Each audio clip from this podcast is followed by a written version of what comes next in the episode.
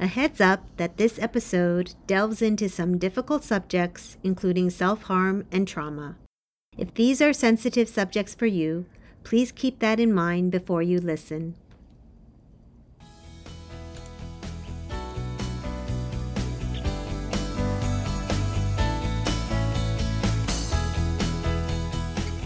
Hello, hello. I'm Audrey Peck, your host of Asian Women for Health's podcast, From Resilience to Radiance.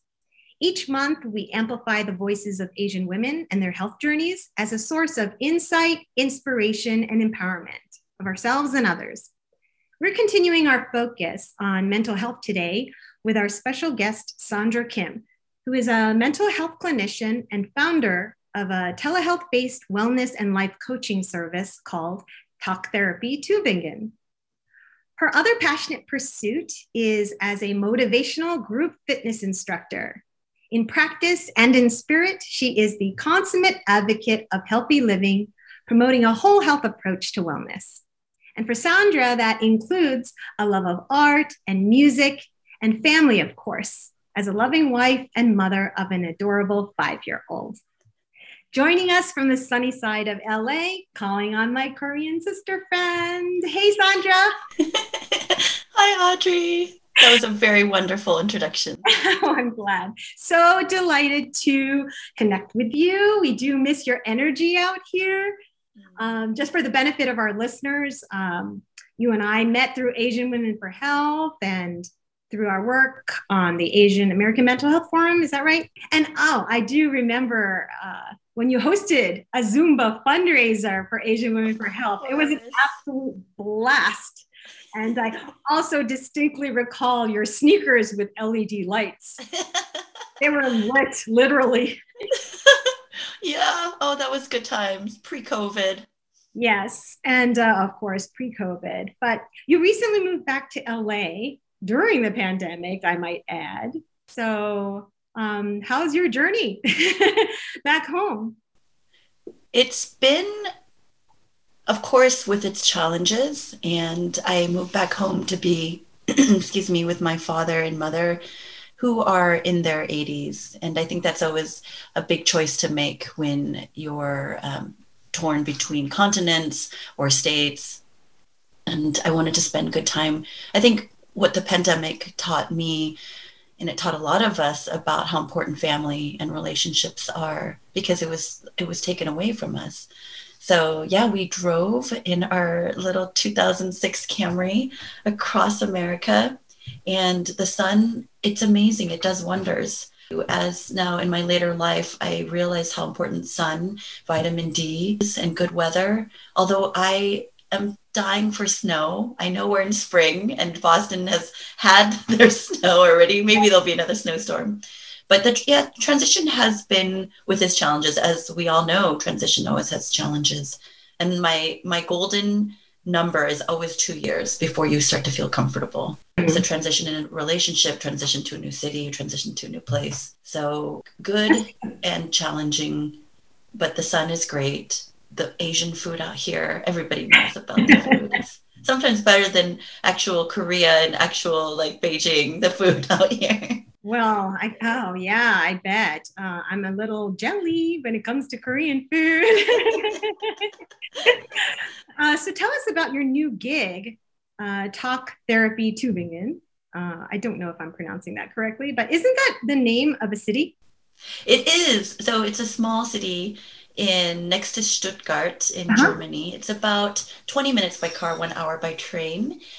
And I moved there after getting married in Boston in twenty fourteen. And I had just graduated with a degree in mental health uh, counseling, mm-hmm. as well as pastoral counseling. And I tried to get a job out there as an English-speaking therapist, but none of the, the Schwabian out there, uh, they they all said that they were they were okay. So I started my own business, Talk Therapy Tübingen, and it really was helpful for the international students who who would try to go to German therapists, but still there was that cultural difference and barrier, and also the the English part. Their English was not as, obviously not, not being born in the U S.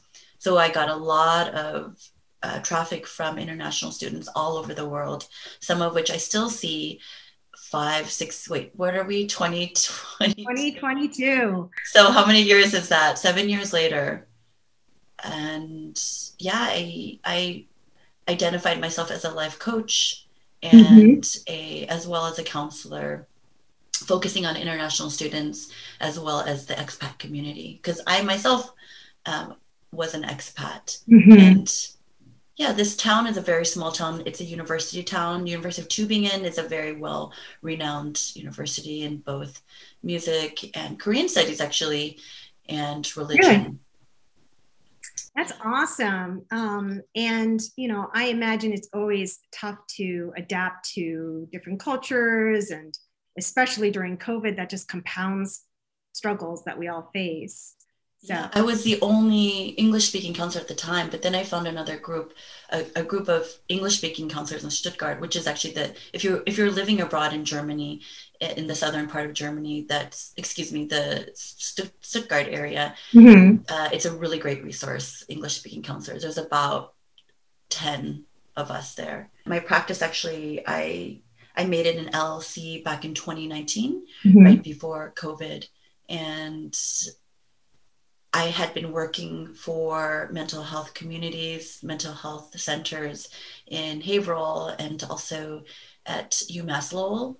Mm-hmm. But because of the pandemic, I lost my job. And so I started this. And it's it's been a journey in itself, but it's really great being in your own private practice for, for the obvious reasons that you create your own schedule.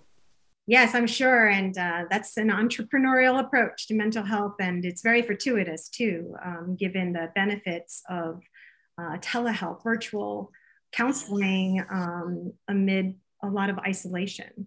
Yes.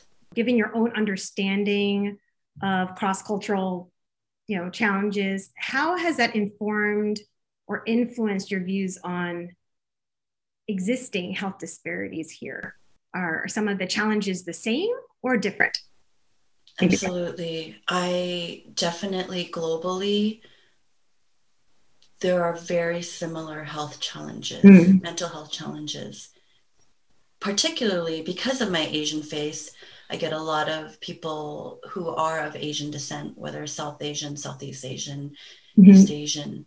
And so I, ha- having grown up in a multicultural background of being both American and Korean and now with a German husband, mm-hmm. for sure we we share so many of the similarities of trying to please our parents, trying to accommodate and not rock the boat. So the therapy that I often give to Asian people of Asian descent in the U S are is often very similar to those globally. Mm. And For for whatever reason, I think students tend to be ambitious themselves, especially international students, and they struggle as well with self-worth. Is, do I have a place in this uh, path that I'm going into? Which, on a grander sense, leads to a lot of imposter syndrome that goes on. So I, I do find that there is more similarities. Mm. Of course, the clients have to have a pretty good handle of English. And unfortunately, that's that could be a barrier for those right. who speak for their first language is a different language. Right. I think when working with mental health, it's important to speak in your native tongue because you're dealing with pretty intense issues that may be yeah. uh, expressed differently in different cultures. Absolutely. That might be a, that might be actually a discrepancy. Uh, different uh, mental health conditions or the way we present it might be different compared to, you know, each of your family background and your culture. Yeah, when you say certain things, it might actually mean something else. Actually, it, last night I met up with my Japanese American friend and he said, "You're feisty." And I thought, "Feisty?" And he said, "Yeah, you have a lot of energy. Whenever we went on the dance floor in college, you were the one going until the end of the night." And I thought, that's not feisty. That's just energetic. Mm-hmm. But he, in his cultural context, whatever it is, right. feisty is just having a lot of energy. Right. Well, things are also lost in translation. Your level of cultural understanding, having lived abroad as well, um, is an asset to your clients. I hope so. I think there's this level of humbleness that a lot of us Asians try to practice. Uh, I, I, yeah, I, I, I, I know a lot of people do approach me because my website says I've lived in Kenya, I've lived in China, Korea, mm-hmm. France, Germany, et cetera. But I also want to always consider myself a learner and not the expert. Mm-hmm. I think when we put that word expert, that imposter syndrome might set, start to set in. Oh, I have to be the expert at this, so I'll never be, you know, I'm not there yet.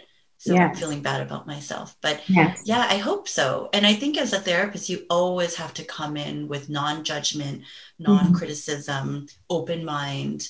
And that's, you know, in today's world, we are often relational in our uh, in our conversations, in our sessions, mm-hmm. unless you are looking for psychoanalytic or uh, more traditional psych, you know, psychodynamics. At what point did you decide to pursue a career as a mental health professional? Uh, a cousin of mine, as well as an aunt of mine, both took their life while living. I was in Boston. That night, she said she was going to go see me, but instead she took her life. And so I've, I felt that weight. That my aunt was in Oregon at the time and had struggled with suicide ideation. And I would say it finally took her.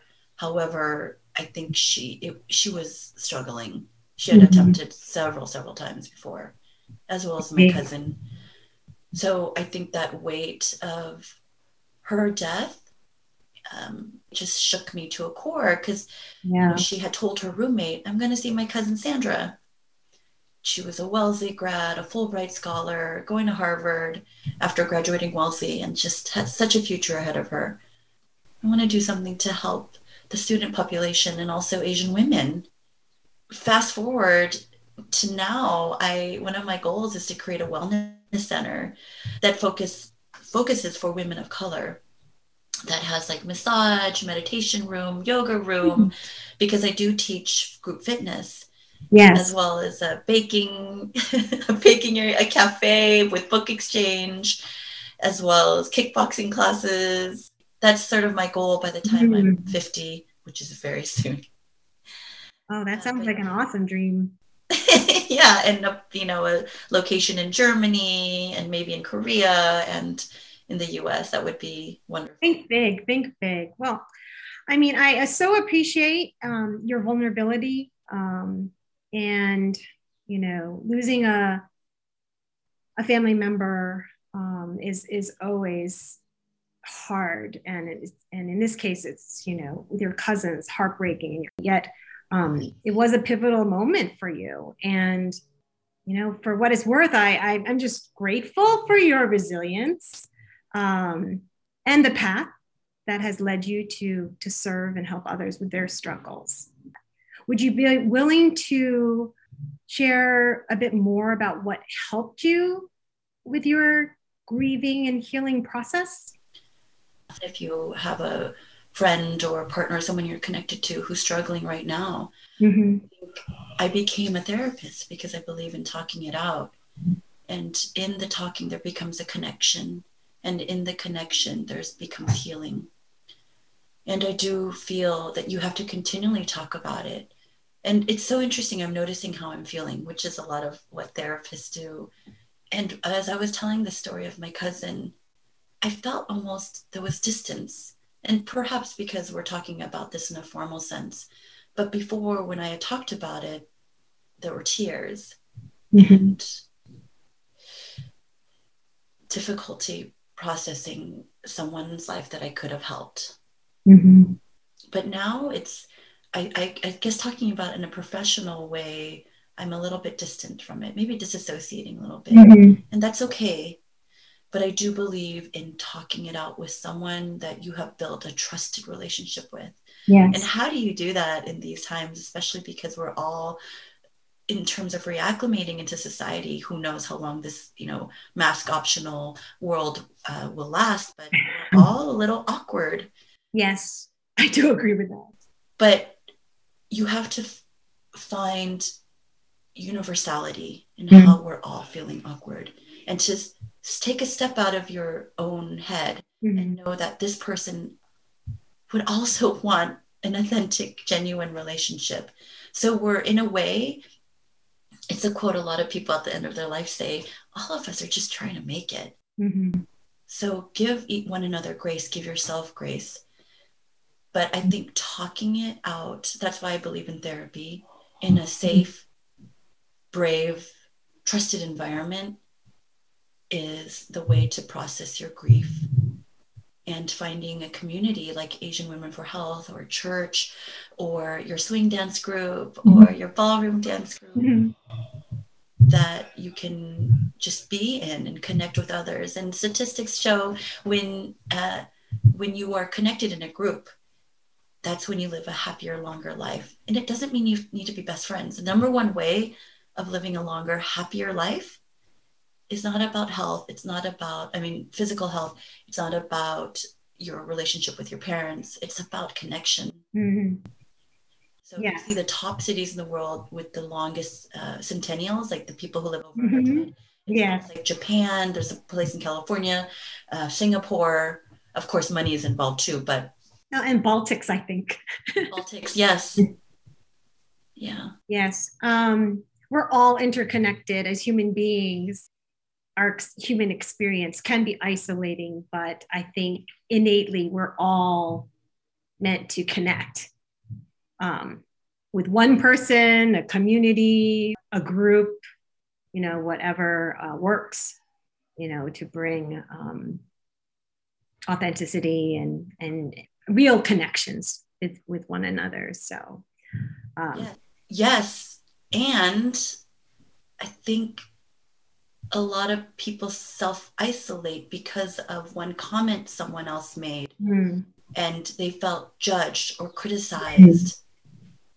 Someone that I'm talking to is rediscovering church, and after ten so years mm-hmm. and she is finding that she can't now connect to her non-Christian friends because mm-hmm. one of them had said, oh, people who go to church, they're crazy, especially the ones like in Korean churches who go four times a week. And because of that one comment, mm-hmm. she's already feeling less vulnerable with her, less connected. So connectedness is what we all need, but so many of us feel, no, I'm not going to speak up, particularly in the Asian culture. And there are many other cultures who do that. I don't, I'm just going to filter that out. Yeah. With it. I find the closer you are to someone, the harder it is to bring up a comment they made or behavior that they did to you that was hurtful.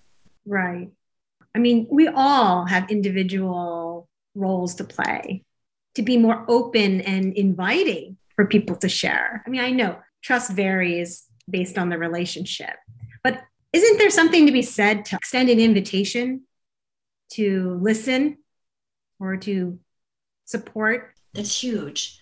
What do you think? I, I once worked with a severely depressed, someone who suffers from severe depression, major depression. And the only time she felt better was when she extended a helping hand. That's the only time she felt better, mm. which is why I believe in volunteerism. But yes. You're saying in the context of putting aside for a second mm-hmm. and reaching out to someone. And actually that's, I, I often send this list of how to make a quick friend, how to make a good friend, or how to, when you're in a party and you're meeting new people, what's, you know, what are some tips on how to connect to people? And one of them is put your ego aside for a second. Right. And just listen.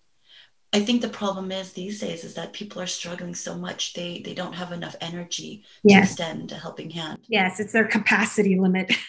I feel that yes. way at yes. times too. Yeah, yeah. Yeah. But it really is so easy. Even just scroll down your list of contacts and say, like, I'm going to check in with this person randomly. Hey, how are you doing? It can actually change the right. trajectory. Right. You don't know if they're struggling with their life, right? Having suicide ideation. It's like a wellness so check. Valuable. So valuable. You know, we all need it. Yeah. Spontaneous, but proactive, you know, as opposed to being reactive, I think.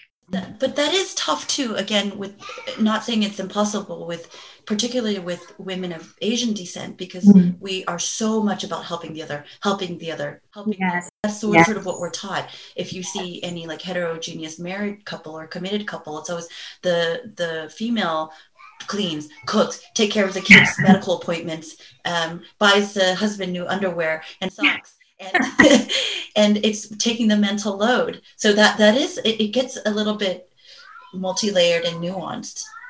Yes. So oftentimes I say, you know, with, with my clients, you need to draw boundaries so you keep some of the reserves for yourself, self-preservation.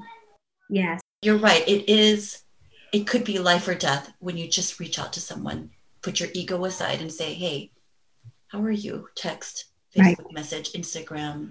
Right. You know. Right. And I think with all of this, a level of self-awareness helps to just dig a little deeper. You've mentioned a lot already, you know, the imposter syndrome, very present in Asian American culture. But when it comes to Asian American women specifically, what do you see as like the main barriers to Asian women accessing mental health care? I think we believe the lies we tell ourselves. I had been seeing a client who, both of them are beautiful, attractive in the, right, in sort of the societal way. And everyone said, you two are the perfect couple. You look perfect. Your marriage must be perfect. They believed that too. But what mm-hmm. was happening underneath it all was mm-hmm. rape every night and um, you're ugly. And there was so much more. And so when this person came to me, she said, I don't need therapy. I'm fine. And she shut her video off. So it, and it took her best friend to find me and to sit with her as she was talking to me. So the first session didn't go really well. And she, she walked away.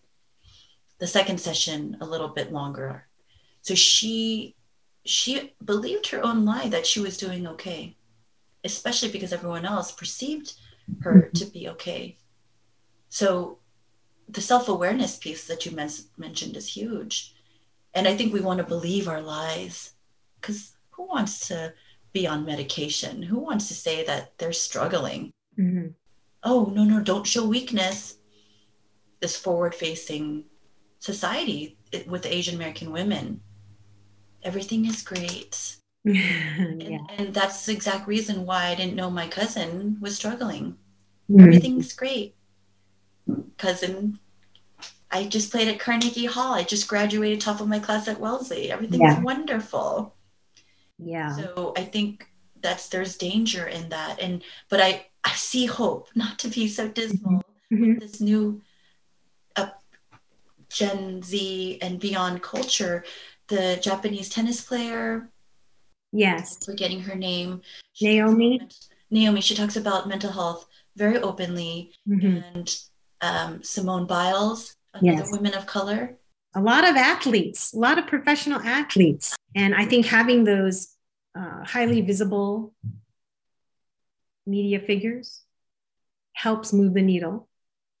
If they are struggling, then, you know, they're just like me. That's huge in therapy, to discover the universality of how we all have imposter syndrome. Right. So what makes you the only one struggling with this? Right.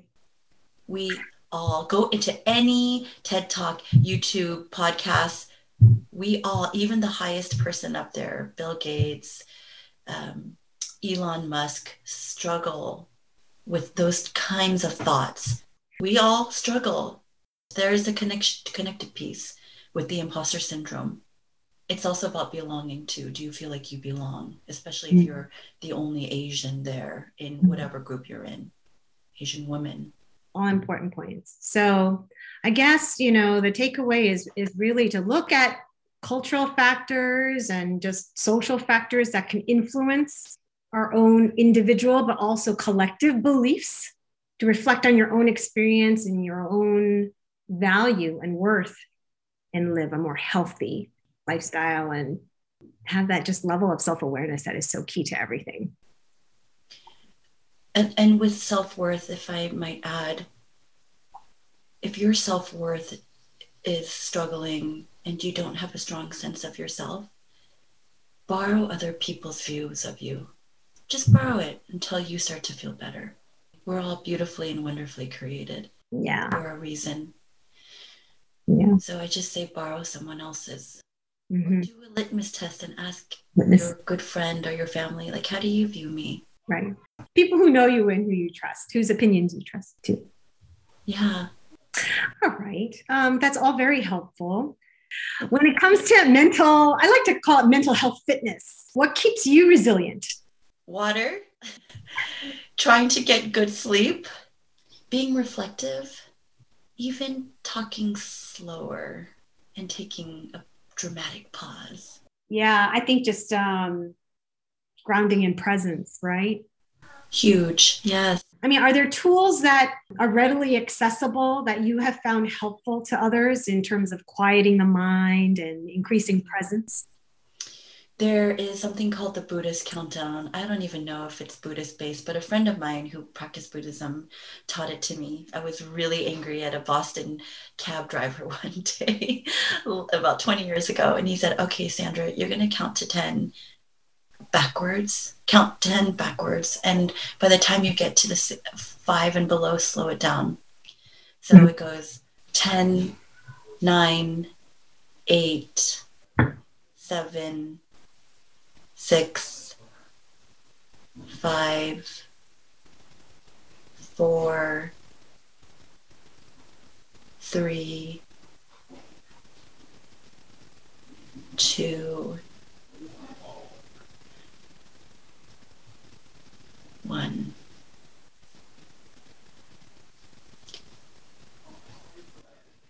Then you sort of feel that after effect. If you are intentionally trying to calm your brain down, that took like twenty seconds.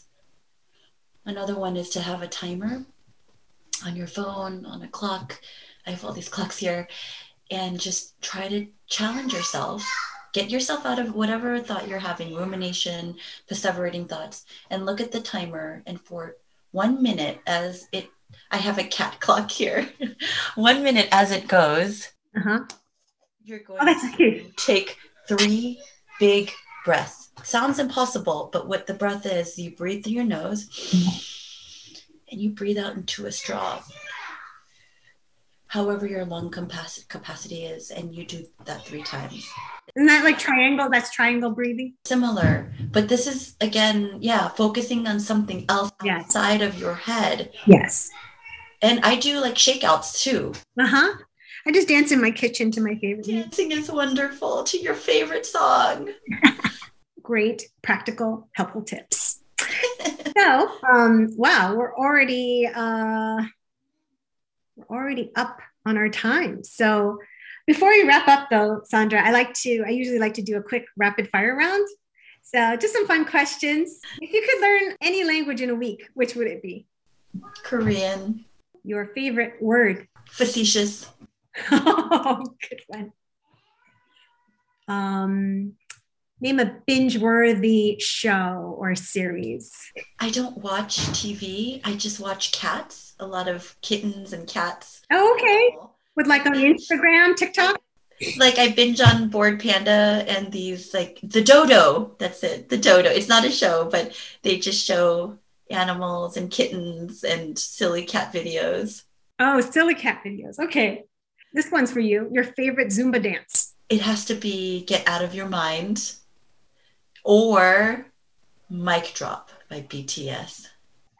Hip hop. It's all hip hop. All hip hop. Cool. And what's one thing about today that you're extremely grateful for? My Korean sister. It's so wonderful to connect with you. Oh, who, me? You. Yeah, my Korean sister, you.